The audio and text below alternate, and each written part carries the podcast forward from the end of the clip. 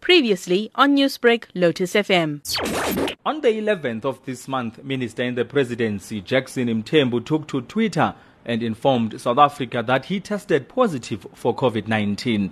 The Twitter wrote, Today I visited the military hospital in Tshwane to get medical attention for an abdominal pain.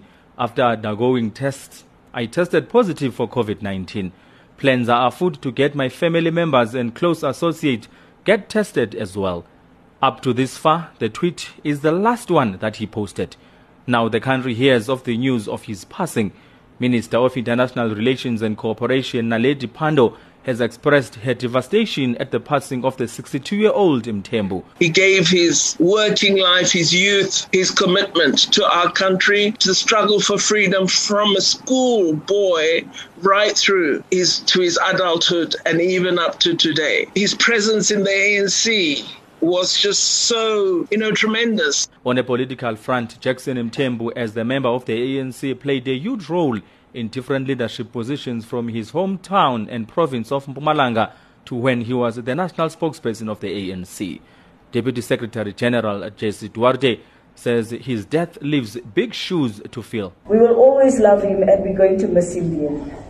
And we hope that as we go on in the next couple of days, we will find a way to heal ourselves, but to understand that the real issue here is that we all have to mind the period we are in and that COVID is not playing with anybody. COPE spokesperson Dennis Bloem says Mthembu died fighting and serving the country. Jackson Mthembu died with his boots on. This man was there for the people of this country. Before he was appointed as minister, Jackson Mthembu was on the ground.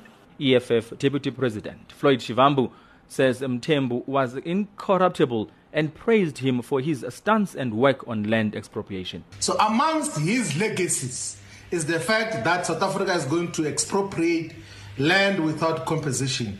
We say to Minister Mthembu that may your soul rest in perfect peace. FF Plus leader Pieter Groenewald says he will remember Mthembu as a friendly and professional person who respected his colleagues regardless of political affiliation. Now, funeral arrangements for the late Jackson Mthembu are yet to be finalized. I'm Abongile Dumako in Johannesburg. Newsbreak, Lotus FM, powered by SABC News.